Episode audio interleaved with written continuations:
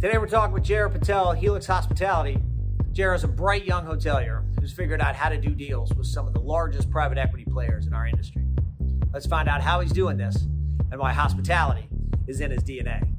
JR, thank you for joining me. I appreciate you doing this today. Uh, I'm excited to talk because I, I just think you're one of the great new guys in our industry. And sorry if I apologize up front for calling one of the little guys or uh, but I think your story is so amazing, and I think so many people can relate, which is why I want to have you come on and talk to me today. So thanks, no, for having me. Thanks for having me on. I haven't been a little guy in a long time, so I, I like to call that sometimes. ah, that, that that was I won't. Your your wife said that, so I won't repeat that. um, uh, all right, so get into it. Listen, you've done an amazing job. And I know second generation, like a lot of us in the industry. So, and you've done an amazing job, sort of going from uh, zero to hero and from nothing to building a company. And you're not fully there yet, as big as the other guys. You're still going, but I think it's nice to talk while it's fresh in the journey. So as I start, please, please, please tell me. I want the JR story, and I need to know how you got into this business and where we we're going from here. Second generation accidental hotelier. It just sounds terrible to say it, but um, I actually, my family was in the business in the early 90s. Uh, so I grew up in and around it worked all the jobs, filling vending machines and doing maintenance and cleaning rooms, and um, had an opportunity to really step up and and do some projects, some capex projects, get into leadership roles. Um, and it was a family business, sort of the side help hustle, and graduated with a degree in finance in the middle of the GFC.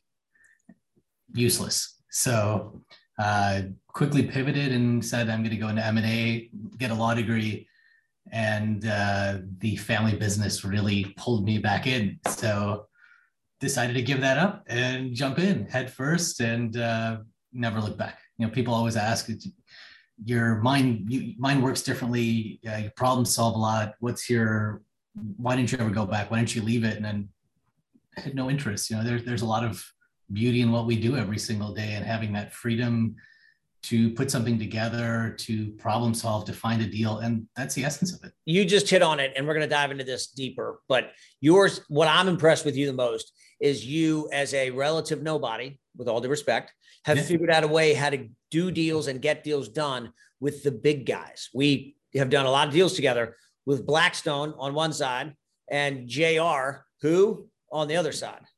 So how are you? That, that's probably my number one fundamental question. How are you able to get those deals done when it, that's what everybody wants to be figuring out how to do. How have you been able to? So my, my dad's happen? my dad's office is about 20, 30 feet from mine, and he's going to smile ear to ear when he hears this. But um, old school mentality: do what you say you're going to do. If you commit to doing a deal, do it at, and you commit to a price. Make sure you close. Make sure what you say you're going to do, what you commit to do. You know, it's a spoken word. If you say it, consider it done.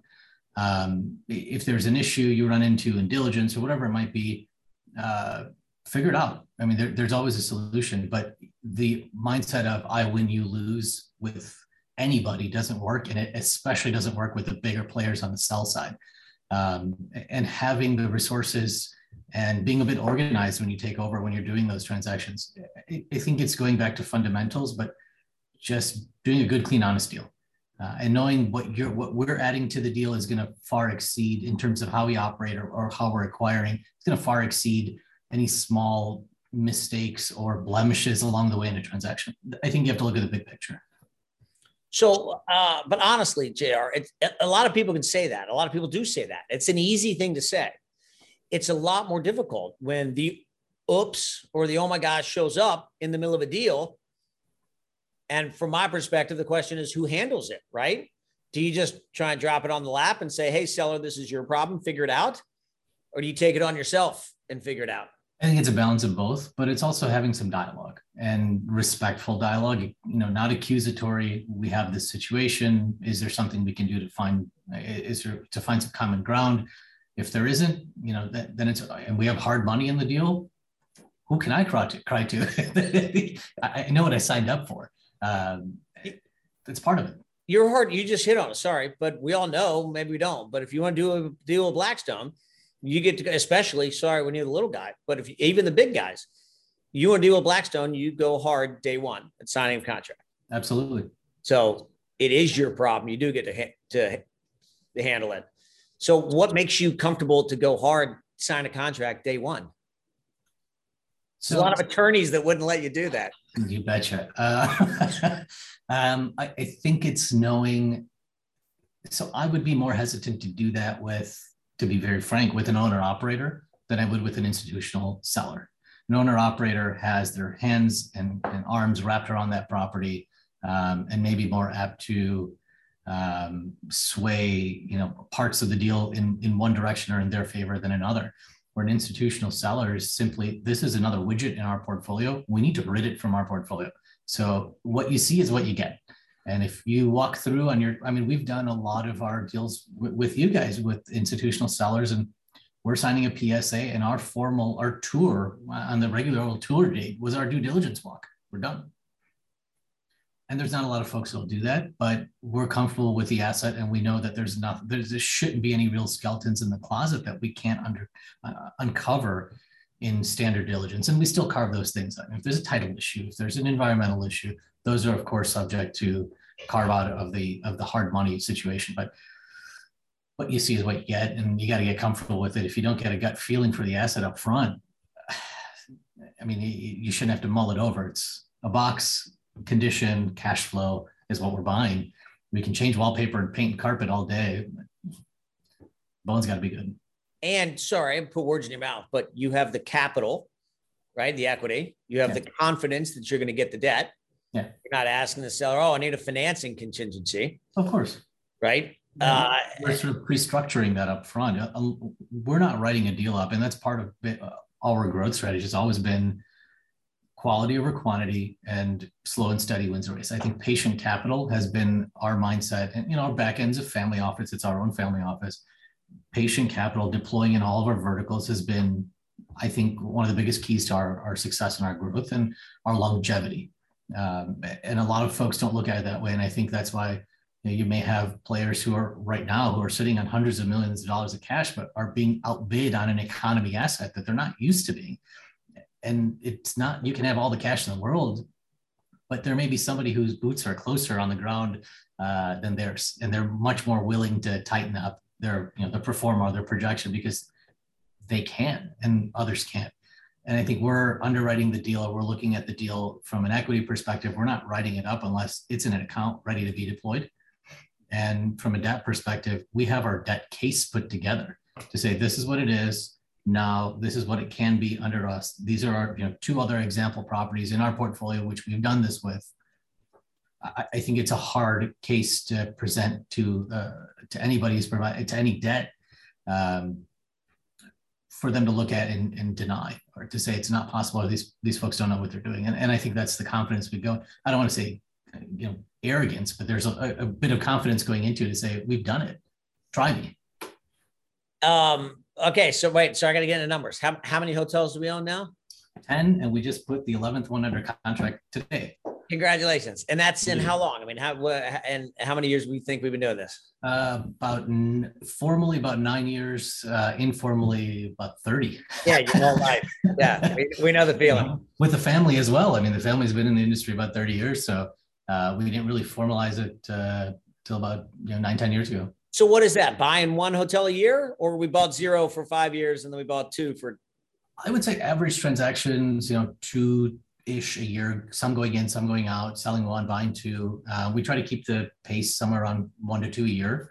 Uh, I think that's pretty easy for us. Uh, from an equity perspective, it's not a not a huge taxing you know position to be in. We're pretty pretty comfortable. What was the first one? What was the first hotel? That we still have. The oldest is Country Inn and Suites, Little Chute, Appleton, Wisconsin. And and sorry, I should specify my questions. Is that the first hotel that dad, mom, and dad had, or is that the first hotel that you came in and bought? The first one that I came in and bought, yeah. um, distress deal. The first family one was the Best Western Montgomery Lodge, Montgomery, Alabama, and I st- I can still picture that property. I still know where the rooms are. I know where the the the uh, electronic valves are for the irrigation system. I know that property inside and out. Because you worked there. You operate as a kid, you worked there. You betcha. Yeah. All right. So JR, I love it. You told me how you got started, but take me back to how your father got started, how the family got started, that first motel, and how we transitioned. Sure. So my dad, um, you know, has been here since, in the states since the '70s. He had a uh, very successful commercial printing company in Chicago, which he started in the late '70s. Uh, ran and operated, did nothing else. Early '90s, sort of post RTC, he had a broker friend of his say, goes by Mike. Mike, um, I've got this great you know, hotel deal. If you're interested, it's in Montgomery, Alabama. Um, if you're willing to put up the equity, I'll operate it for you. And so said, okay, you know, let me go check it out. He closed his print shop up and, and flew down there, uh, random weeknight, got in at 10 o'clock at night, spent the night, walked around the hotel, didn't know what he was doing. Full service, 100 room Best Western uh, in Montgomery, Alabama. The property's still around. You know, noon the next day left, and he calls his broker friend and says, "Okay, let's buy it." So got an SBA loan. And I actually found his loan documents a few months ago at some you know egregious double digit percentage rate. Closed on it, took it over, went down there, met the sellers, and his friend took over and operated it for you know a number of six weeks, eight weeks, and a couple months. And he calls him and says, "Mike, um, I'm going to leave the keys to the property under the silk plant in the lobby. So when you come in." you know, empty the safe, do the deposit, you know, write the paychecks, do what you got to do. So what are you talking about? Where are you going? He's like, I can't run this place. I'm out. And so here's your mom and dad running their little print shop in Chicago and put their life savings into a business that they knew nothing about. And so he, my, my dad hangs a phone up and he walks into my mom's office and says, this is the call I just got. What are we going to do? And my mom looks at him and says, We're not going to do anything. You're going to fly down there and learn how to run a hotel. And so he flew down, taught himself the business, loved it so much. 18 months later, he bought another one and it bit him. Things we would never do today. Absolutely not. Absolutely not. I mean, I'm not saying your wife would divorce you, but if you said, I'm leaving to go run a hotel six states away, yes. I know her. She wouldn't be too happy with you. It is a, uh, gutsy move to say the least. Uh, learned everything on the job, but I think those early days really taught him that he has to have great people, processes, set an expectation, get a result, and that was the, the fundamentals that I grew up on. It's it's you have to have some type of structure. And this was you know long distance calls were still two bucks a minute. There was no high speed internet. There was barely dial up service. He used to get his reports faxed to him daily on the old you know thermal coil faxes and. Uh, grew up watching the struggles and to this day this is really ridiculous but his cell phone number is still in alabama area code he took out a cell phone with a local number so it wasn't a long distance call and he still has the same number to this day that is awesome that's the best story i've heard i love that and then for kicks tell me you showed up and uh, entered the business and immediately sold the hotel that was my first first asset I sold. I cut my teeth uh, in actually both of those properties and he actually, I got my start in the business because he said, I can't get rid of, he had one left. He's like, I can't get rid of this thing. Don't know what to do with it. I'll cut you a deal. If you figure out how to sell it, I'll roll the proceeds into another deal and I'll give you a part of it. It's great. And he wasn't able to sell it for three or three and a half years. I sold it in four months. And I'm like, get whatever you can get. Let's let's move on. Yeah, motivation. Absolutely right. He he knew uh, which carrot the donkey wanted, and uh, and I ran with it. So, but that that was the start of it, and we just kept buying and selling, buying and selling, and here we are today. So your kid's gonna work at the hotel? No, absolutely not. Go get the law degree that I didn't get. Go do what you want to do. Um, it's a difficult industry. Uh, it's a difficult industry, and I think business in general, unless you have the willingness to take those punches and, and problem solve and get up, it, it takes a lot. It's a it's a heavy toll on a person, and I think times are changing so quickly people are changing so quickly there is uh, you know i've had friends who ventured into the business world in general and who decided to leave and just say i want to be a professional and and and ask my opinion to say you were kind of at this fork in the road at some point in your personal professional career and you picked one over the other. Why? And they chose the opposite direction and i gave them my two cents in it. They gave me theirs and we're still good friends. But I would not encourage the next generation to uh, I, I, nothing against hospitality uh, to directly jump into business the way we did. Formally learn it, learn the industry, get in it, learn from the ground up. You know, don't make the same mistakes we did where we had to learn on the job. um, yeah, I mean, there's so much to unpack there. I mean, we've been talking even again about the industry. Is it the right industry for everyone to continue to be in? I'm old and I, will ask you, is it the right industry? I'm old enough that I've been here to where I've heard this a couple generations now. Everyone says how difficult it is, and yet somehow it continues to be an amazing industry that we're in. We're, I hate to use this term, but we're sometimes we're just deal junkies. we're, right. looking for, you know, there's there's some next kick, there's some next problem to solve. And I realized that was my kick. You know, there's a, there's another challenge, another problem to solve. And that's what got me addicted. We always used to say it's in your blood, it's in your blood. That's how we named the company. You know, it's in your DNA. It's it's stuck so deep in you, and we don't know why. It's maybe you're a purveyor of an experience. You know, it's it, it's the intangible. So unpack the name Helix it's in, people kept saying it's in your blood it's in your blood. I, so somebody said it's in your dna one day. I said well it's what's your dna made out of? The double helix. So we decided to roll it out that way. You are such a nerd. That's oh, incredible. oh absolutely. I 100% agree. Ah, that's incredible. All right so tell, tell me what struggles you're dealing with right now as a as a hotelier whether it's operations whether it's development whether it's inflation. Tell me what struggles you're working all of the above. Check check check. Um, you know operations uh, i think are getting better day by day. Labor concerns market by market are all over the place but who doesn't and which industry doesn't is really the question. I think it's figuring out and understanding that people have changed what what the workforce wants today is different than they wanted three four five years ago. Uh, and our industry frankly has a bit of a pr challenge ahead.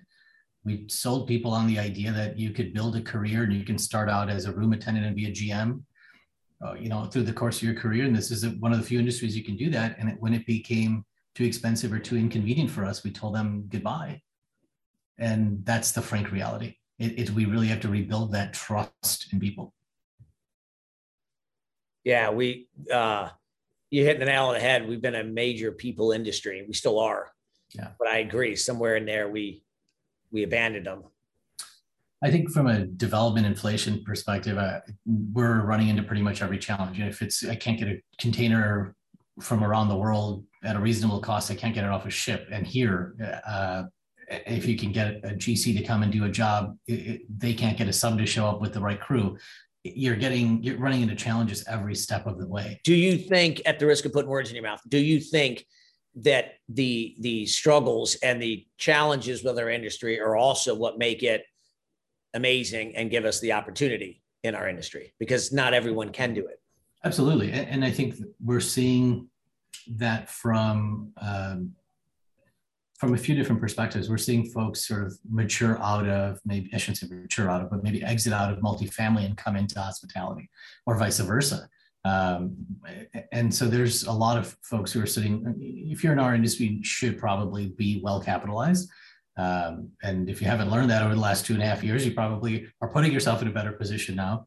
But the the hope is that you know, folks coming in, folks going out, there's always going to be eyes on it. But I think there's in an up market, in a down market, or in a stagnant market, there are always opportunities. And it's just being able to carve out what makes sense for you and matches your risk profile. And uh, that's the beauty it. There always will be. Talk to me about development. How much development do you guys do? Very little. Uh, we're right. heavy. We're, we're, now getting into so the last 18 months has been acquiring parcel land parcels strictly because we know we need to pivot in certain markets where we've seen really resilient performance through the pandemic. That's a that's a market we want to double down in. So you're more market specific than brand or asset specific. I would say 75% brand, 25% market. Uh, okay. Know, we've gotten a little uh, you know narrow on who we want to work with, and I think it's because we kind of have tooled or machined our tools and our processes to working with those brands. Uh, we know what they're going to expect. They know what we can perform, and and that's been a beautiful relationship to to grow and foster. I got to ask, what brands? Who do you like? I think our top two portfolio wide are, are Hilton and Marriott. I mean, nothing nothing different there uh, from from the vast but within, majority. But within those, brands? Oh wow! Okay, now we're happy. Shots fired. Okay, um, I think within Marriott, I really like both the three uh, Fairfield, the Spring Hill, and the Residence Inn brands. Those are all in our portfolio. We really like them. Um, great product, and great following, particularly in Resi. Awesome following.